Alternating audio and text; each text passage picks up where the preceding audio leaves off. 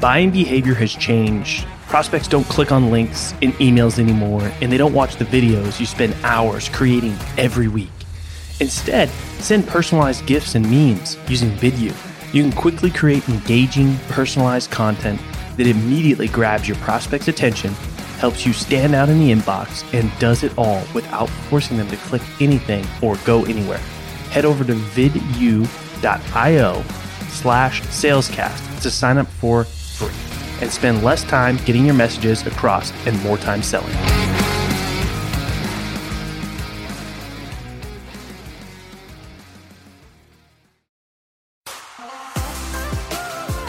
In the world of sales, you either sink, swim, or break through to the next level.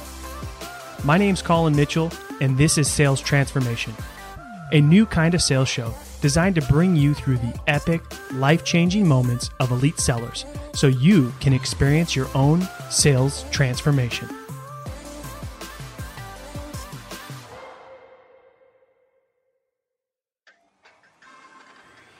Hey, before we start today's episode, I wanted to bring you in on the best kept secret in B2B sales. If you're serious about social selling and your only strategy is cold DMs through LinkedIn, you're missing the mark big time. Learn how a fully managed revenue generating podcast can change your life and your pipeline at salescast.co.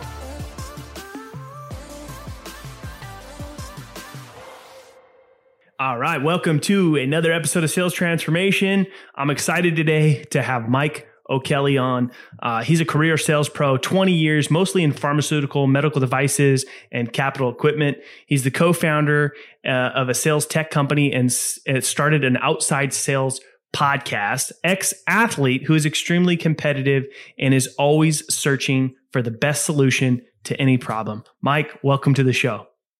Thank you, Colin. I really do appreciate it. Very excited to be here, especially chopping it up with such a seasoned professional podcaster like yourself. Oh man, I'm really not a pro. Don't be fooled. well, 300, 300 episodes. We just hit 30. Um, yeah. I, uh, I hope I can get up to that 300 mark. So yeah, it's, you know, and I'll just take a quick moment, moment to even just mention this. I hate saying it, but uh, my co-founder Chris, he just ordered me a nice little gift that's going to be on my wall soon back here because uh, we just crossed a million downloads. So thank nice. you to our listeners. We appreciate you. Uh, we appreciate the reviews and the feedback and sharing the show. Um, and it really helps when we have awesome guests like you, Mike, that keep coming back. Um, so let's just dig into your sales story a little bit. And then yep. we, you know, we kind of planned out a, a topic that we're going to riff on, and, and we'll probably talk about that and much more and some of the exciting things that you're working on. But where did your sales journey begin? It kind of began, um, I kind of fell backwards into it. I know that's what everybody says about sales because very few people go to college for sales. And I'm one of those people. I was an athlete my entire life. I played yeah. baseball. I did play some football. That's the first thing. I'm 6'4, about 260 pounds, and everybody thinks that I was this long term football player, but um, I wasn't. It was, baseball was my passion, my love. I got to go to college, and then I played minor league baseball in the Atlanta Braves organization uh, very briefly, but um, I got a cup of coffee in professional baseball. Yeah. And I really didn't know what I wanted to do with my life outside of that. Mm. Everything had been geared towards it. Yeah. My dad was in sales. He was in pharmaceutical sales for 30 years. And I asked him, should I go into pharmaceutical sales? And he basically said, absolutely not. Oh, and uh, so I didn't initially. I, I, I, tried to look for jobs, and this was around 2000 or so. And I really still didn't know what I wanted to do. But in the off seasons of baseball, you know, minor league seasons, you only get paid for uh, when you're playing. You don't get paid year round. Right. And so I had to find a job. So I just got a bartending job. Yeah. And up until that point, I really didn't have a lot of interaction with the general public. I'd been on baseball fields and, you know, I had fans. I interacted with fans, but I didn't interact with the general public. And so I kind of started getting into my groove bartending and just being forced. It was forced interactions. And I think that was important for me because I had to pull myself out of being quote unquote the star on the field and people, uh, you know, loving you, adorning you to serving someone. Mm. You know, mm. somebody comes up to a bar, they don't care who you are. Mm. They're like, Hey, I want X or Y. And so, yeah. you know, you do Especially that. Especially after they've maybe had a couple, right? Yes, like, exactly. Hey, I could, jerk. I could share some. I'm over I here. Give some, me my drink. I can share some stories, but I think it's going to, to be at a different podcast. Uh, you know, um, but but I think that really kind of I started feeling like, okay, I I think I can do this. Mm. I can hold my own and I know how to uh, create solutions for people. And that's really what I think sales is. It's finding solutions to people's problems and doing it in an efficient manner that gives them the most value for their dollar. Mm-hmm. And so I started to think, okay, well, maybe I'll get into sales. And my dad and my personality are not the same. And so people think, oh, you're just a chip off the old block. My dad is a very introspective, kind of calm demeanor. I'm very boisterous, you know, a lot of hand movements, um, loud voice. You know, like I said, I'm six four. Uh, I, I stick out in a room. And so uh, we, we, kind of approach things differently too. But I really started thinking about sales. And then, of course, it is the how do you get into sales? And every headhunter told me you got to go to a training company. And so Enterprise Rent a Car is hiring. So I went to Enterprise and I had four great years there and then moved on to pharmaceuticals. And, and the joke in Enterprise is that it's kind of the minor leagues for the pharmaceutical and medical space because managers will pluck people out all the time. And so yeah, I went I've into heard, the pharmaceutical. I've heard this story yep. before, you know, that Enterprise has just a phenomenal training program for, you know, people who are trying to get started in sales. What was your experience there? It was exactly like you said, because they don't just teach you how to do the simple transaction. They teach you the entire back end of the business the ripple effect from what you just did with that one customer, how that affects the bottom line going forward. And then when you stack those decisions, what it does to profitability. And so it's, there's no uh, segmenting of work for the employees. It is, if you're in with enterprise, guess what? You're going to learn everything and you're going to know everything that the branch manager is doing. You're going to see how the profitability. In fact, you could just pull it up on the computer. You can pull up the lot of the reports even as a new employee on the computer and you can look and ask questions about the accounting, et cetera. It's so different so really, than most environments. Exactly. So you so from a very young age, I started to understand the back end of the business. And so I understood my effect today, the ripple effect, as I mentioned. And so it kind of formed that macro view. And I have a macro view of sales. And so I don't know if that was necessarily a great thing or a bad thing in pharmaceuticals, because in pharmaceutical sales, it's very quick transactions. It is 30 seconds in the hall. It is, you got to catch them pretty quick. And that's not the style that I'm accustomed to. I like to uh, tell a story or I like to tell an anecdote. I like to compare to something I heard and I like to ask questions that take more than 15, 20 seconds to answer. And so, um, but but the training you get there is very similar to like ADP, payroll, copier sales. Those companies invest weeks and months and sometimes years in constantly training and retraining and re-educating their employees. It's not you did 2 weeks at the beginning, push you out and if you've been with the company for 4 years, you never had any more retraining.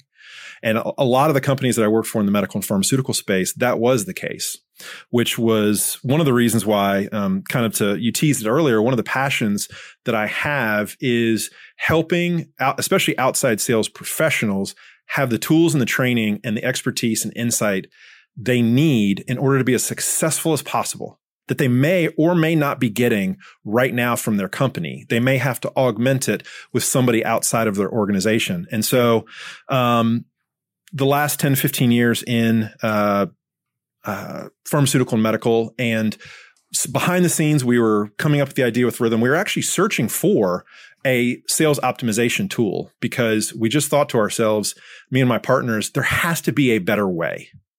There has to be a way where we can take, and, and I'll tell you what Rhythm does real quick. So basically, what it does, it helps you prospect, target, and route your day as an outside sales rep. So you put in all of your clients you're going to see, you rank them on importance, you rank them where they are in the pipeline, and then you put in the most efficient time to see them.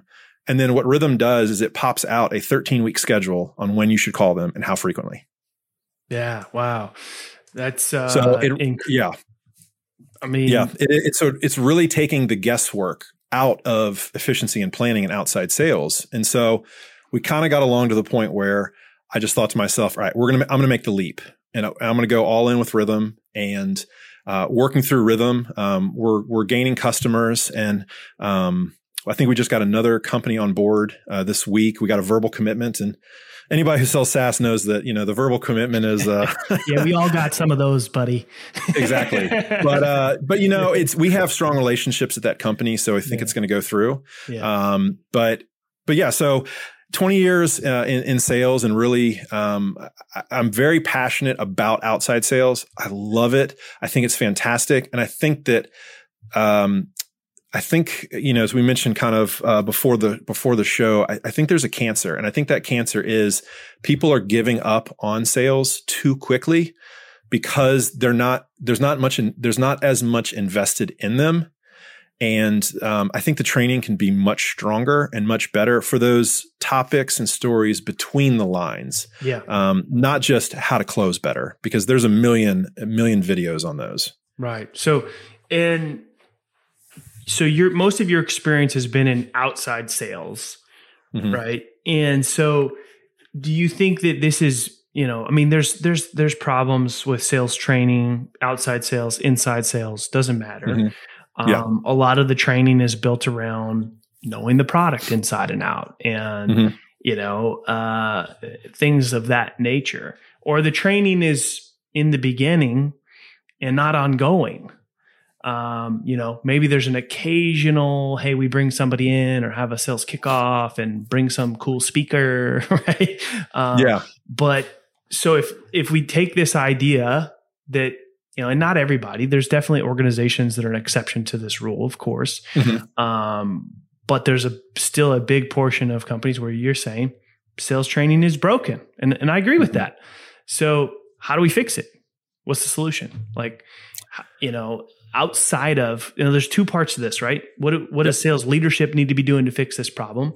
But then also as a seller, if I'm a seller and I'm not getting the resources that I need, it's my responsibility to go get them and yep. not rely on just the resources that are given to me um, because my personal and professional development i own that nobody else yep so i'm going to answer your, your second uh, part first and that is the individual development i think i didn't realize this until later that companies are not going to hold your hand and I, I kind of was thinking that every company acted like enterprise. And then I realized how special that training was. And I have friends that come from the ADP and the Xeroxes, and they all got the same type of training and you realize that it's almost like there's a B2B training world and then everybody else. And mm-hmm. so I think it's trying to recreate. So I'll tell you some of the training that was so beneficial. It wasn't just here's a bunch of information, but you know, working at enterprise and, and one of my buddies worked at Xerox and it was the exact same thing.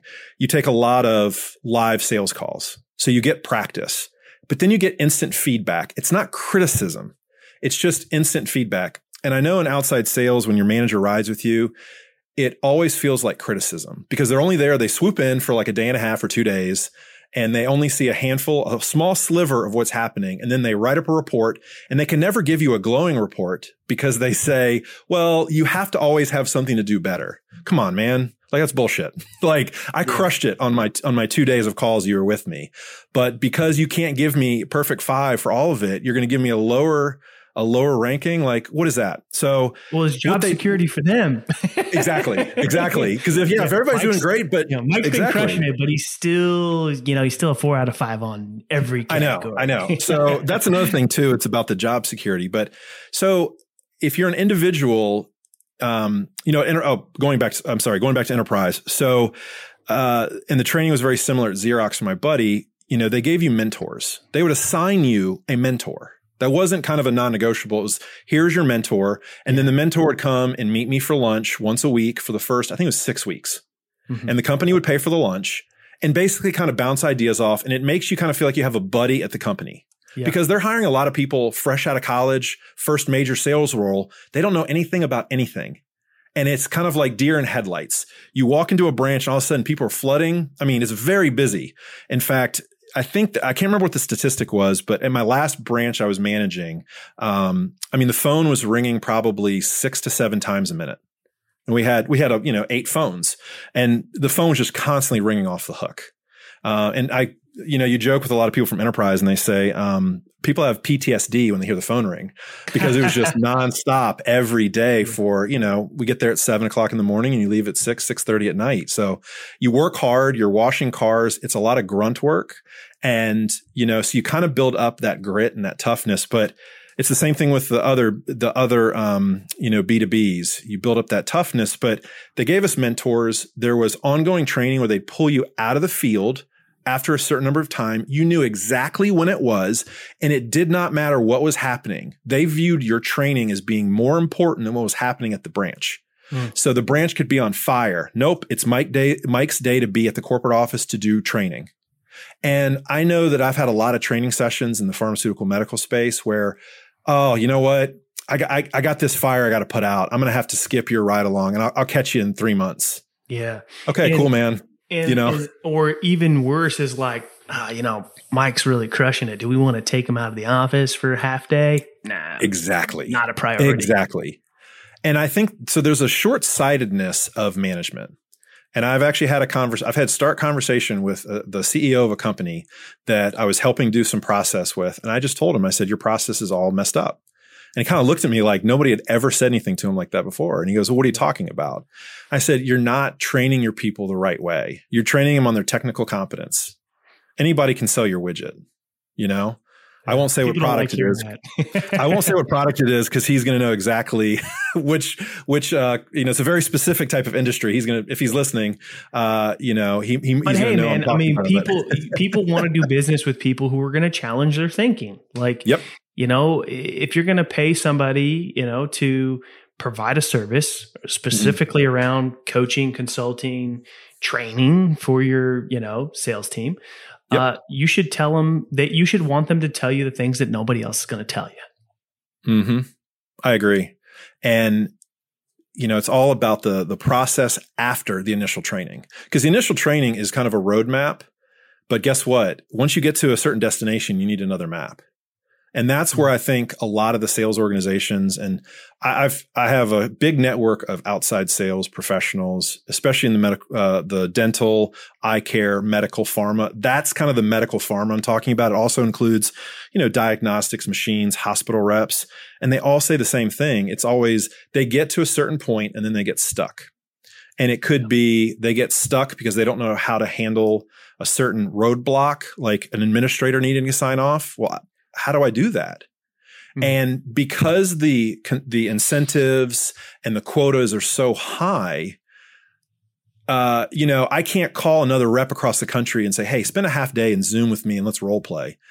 Bro, I got to sell, man. I got to hit my numbers. And so there's this also this competition between the reps because everybody wants to be one number 1, but nobody wants to help other people elevate their game. And so it's that's why I, that's why I call it a cancer is because these organizations believe that they're incentivizing their employees properly and they're giving them the competition. But what it's really doing, it's very cutthroat. And that is, it's, it's demoralizing the people that want to learn, want to get better and want to do things the right way. And it shortens their career. And it all goes back to, um, I, I want to keep people in the outside sales world because I feel like outside sales professionals are needed. I think they help the industry. They help uh, change people's lives, you know, especially in the medical pharmaceutical space. If I have a product that can literally save somebody's life, is my duty to do the best job that I can to make sure that that physician understands it and then that person gets that care. And if I haven't done that, it, it literally could be life altering for not only that person, but their family. And so, um, I, I don't know where your thoughts are on where you think sales training is. I'd love to hear your opinion and thoughts on that. Yeah, I mean, I really, uh, I really like the way that um, John and Jordana Zeldin, a couple friends of mine that are they mm-hmm. they've launched something called Practice Lab, mm. where sales reps can practice, right? Because that's really what's missing in a lot of the training is the ability to do to to practice, right? You're you played sports, right? You don't show up on game day and hope for the best. and that's no. what a lot of salespeople are doing. They're just showing yeah. up, you know, on the the meeting, the appointment, the presentation. You know, maybe they've done some prep work, um, but they haven't really practiced it enough. The only practice they're getting is in the actual live game, right? So the ability to practice and sharpen these skills on a regular basis, or you know, you don't go to the gym in the very beginning and then stop going and think you're going to stay in shape. It doesn't work yeah. that way, you know? And you're practicing at the expense of losing business because you're basically practicing in your real live situations, losing deals and then going, yeah, I really shouldn't have done that, or I could have done that better. Maybe when you're reviewing the, you know, reviewing it, if you even do that, which is yep. a whole nother topic we could dive into. Um, oh yeah. Well, I just want to I want to follow up on what you said. I 100% agree. So I played baseball, and what people don't see is I did dry swings.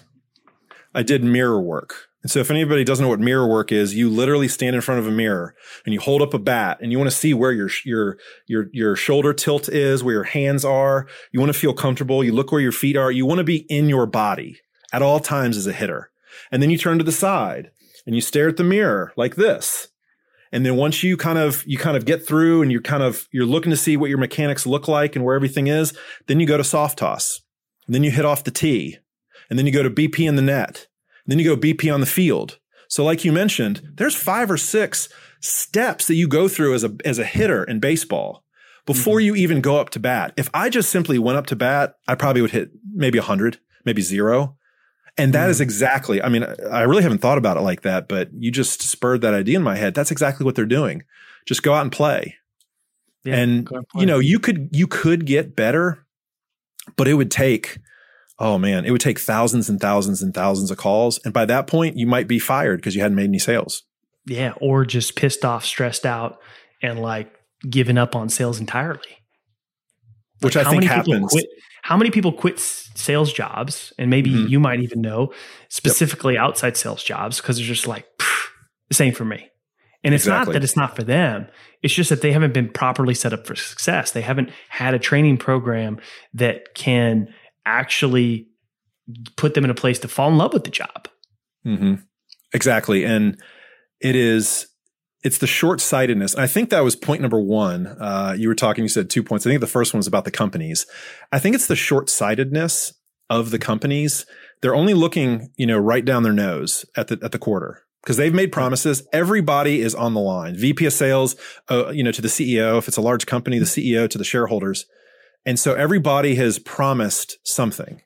Right. And so they have to deliver. And yet they're not in a position of authority as far as, you know, the VP of sales can't go out there and make a bunch of sales.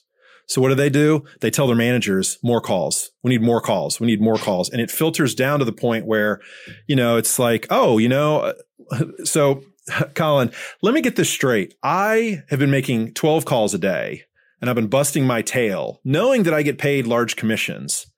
So don't you think I would have made the extra two calls in order to make bigger commissions if I had the opportunity or time during the day? Right. You know, it's just the, this whole, uh, we would get messages all the time. Hey, the new standards, uh, it started with eight. That's when I started in the pharmaceutical world, eight calls a day. And then it creeped up to 10. And then it was 12. And when I left, it was almost like, wow, are you really doing enough work if you don't do 14? Mm. and, and so then there's it, the whole like, hey, well, you know, that's the standard, right? Are you are you are you are you that's the are you average or are you you know exactly. going to be above average, right? So exactly. 12 is the the minimum. Are you hitting the minimum yep. or you know are you going yep. above and beyond? And the problem is people that think that way think that mm-hmm. sales mm-hmm. is only a numbers game. And it's not. There's yep. an art and there's a science to it. And you know, you can play the numbers game and yeah, you're going to win, you're going to, you know, but your people are going to hate their job you yep. know, and nobody does their best work when they freaking hate their job. Yep. And not not to mention that, it's what is it costing your company to constantly be turning over a territory? Yeah. To constantly be rehiring. Oof, There's not expensive. you know, find 8 to 10 strong people in each district and if for those who are listening who haven't been in outside sales, usually companies break down into regions, districts. So, you know, they kind of split the country in fours. You've got a northeast, you've got a southeast, you've got a west, you might have a central, and then you have a northeast. And then they'll hire a manager over top of that territory. And then they'll have eight to 10 territories. Find eight to 10 very strong, smart, curious, capable people who you believe are genuine and people will trust and let into their little world so they have an opportunity to sell them and then give them the best training, teach them everything that you know and get them outside help. Hire an outside consultant, hire somebody that has a different point of view that mm-hmm. might help them. And it might be that one aha moment that clicks because everyone's style is different. Everyone's personality is different. And I think individuals should invest at least uh, three to 10% of their annual income in re-education. I know that's asking a lot, but if you make, if you make, uh, six figures, it should be at least, uh, $3,000 to $10,000 a year. Did I do the yeah. math right? Yeah. yeah. And last I mean, year I spent, yeah, go ahead. The, the, the thing there, right, is, is that,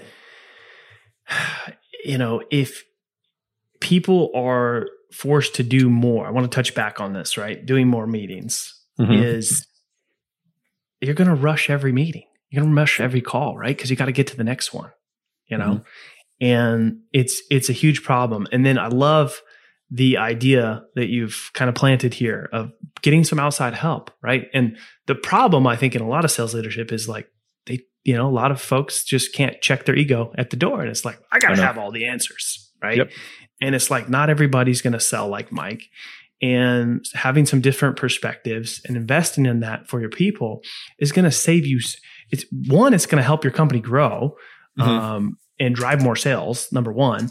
And number two, you're going to keep your employees happier um, and make sure that the right people are getting what they need by bringing all of these outside resources in. Um, and then that way you don't have this constant turnover and, you know, losing your ass on having to constantly train new people. Yep. Exactly. Plus, there's no, if you're hiring a team and you want everybody to be at the same pace, like it's a marathon, and you don't want to have to rehire somebody at mile one, mile two, mile four, mile six, and then you have no idea where they are along their journey. Wouldn't it be easier? Like I said, hire eight to 10 people, and some people might not work out, but don't rush to cut bait with them. Mm-hmm. As long as they are willing to work. Now, if they're lazy and they don't want to get off their butt, and that happens in outside sales because, you know, your manager's not with you every day. But if they're willing to work, I believe that every single person has the capability of of, of being tremendously successful, given the right tools and given the right training based on their past experiences and their territory specific, and also, um, you know, their personality and how they respond. Some people are very vocal. Some people are very cerebral it's kind of tapping in. You know, I just interviewed a guy on my podcast um, named named uh, Jason Tormey, and he's got a coaching program, and he's uh, he won four back to back to back to back manager awards. His district was number one four years in a row, which is really hard to do because he said they keep they keep upping the um, upping the uh, tally every year in his quota. Yeah. He said I would do personality tests on my team. And yeah. I would try to figure out how do they work? How does that little brain, what are the gears that work? And I might treat the rep in this city completely different than I treat the rep in this city.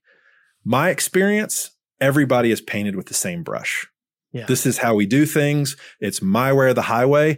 In fact, I was at a company very briefly and I said, all right, I'm going to take the highway. I found a new job. Yeah. I was like, no, your way is not going to work. And I'm just, I'm not going to do this. And so you know, as a sales professional, you also have to be willing to know if the company is toxic or the environment is toxic, you got to get out. Yeah. You got, you have to be in it for you. This is your career. Okay. You're not beholden to anyone else. And so if you're not getting the training and they're not supporting you, um, I, I do think you should try to find it on your own. But if they're not supporting you and they're kind of mandating you and putting in this little box, there are plenty, uh, companies out there that you can look in multiple industries. Don't feel like you're trapped. Um, that's one of the things that you know we kind of talk about on the the podcast and when we talk to people is you're not trapped. You have options. Uh, you might think you have the blinders on, but widen your gaze.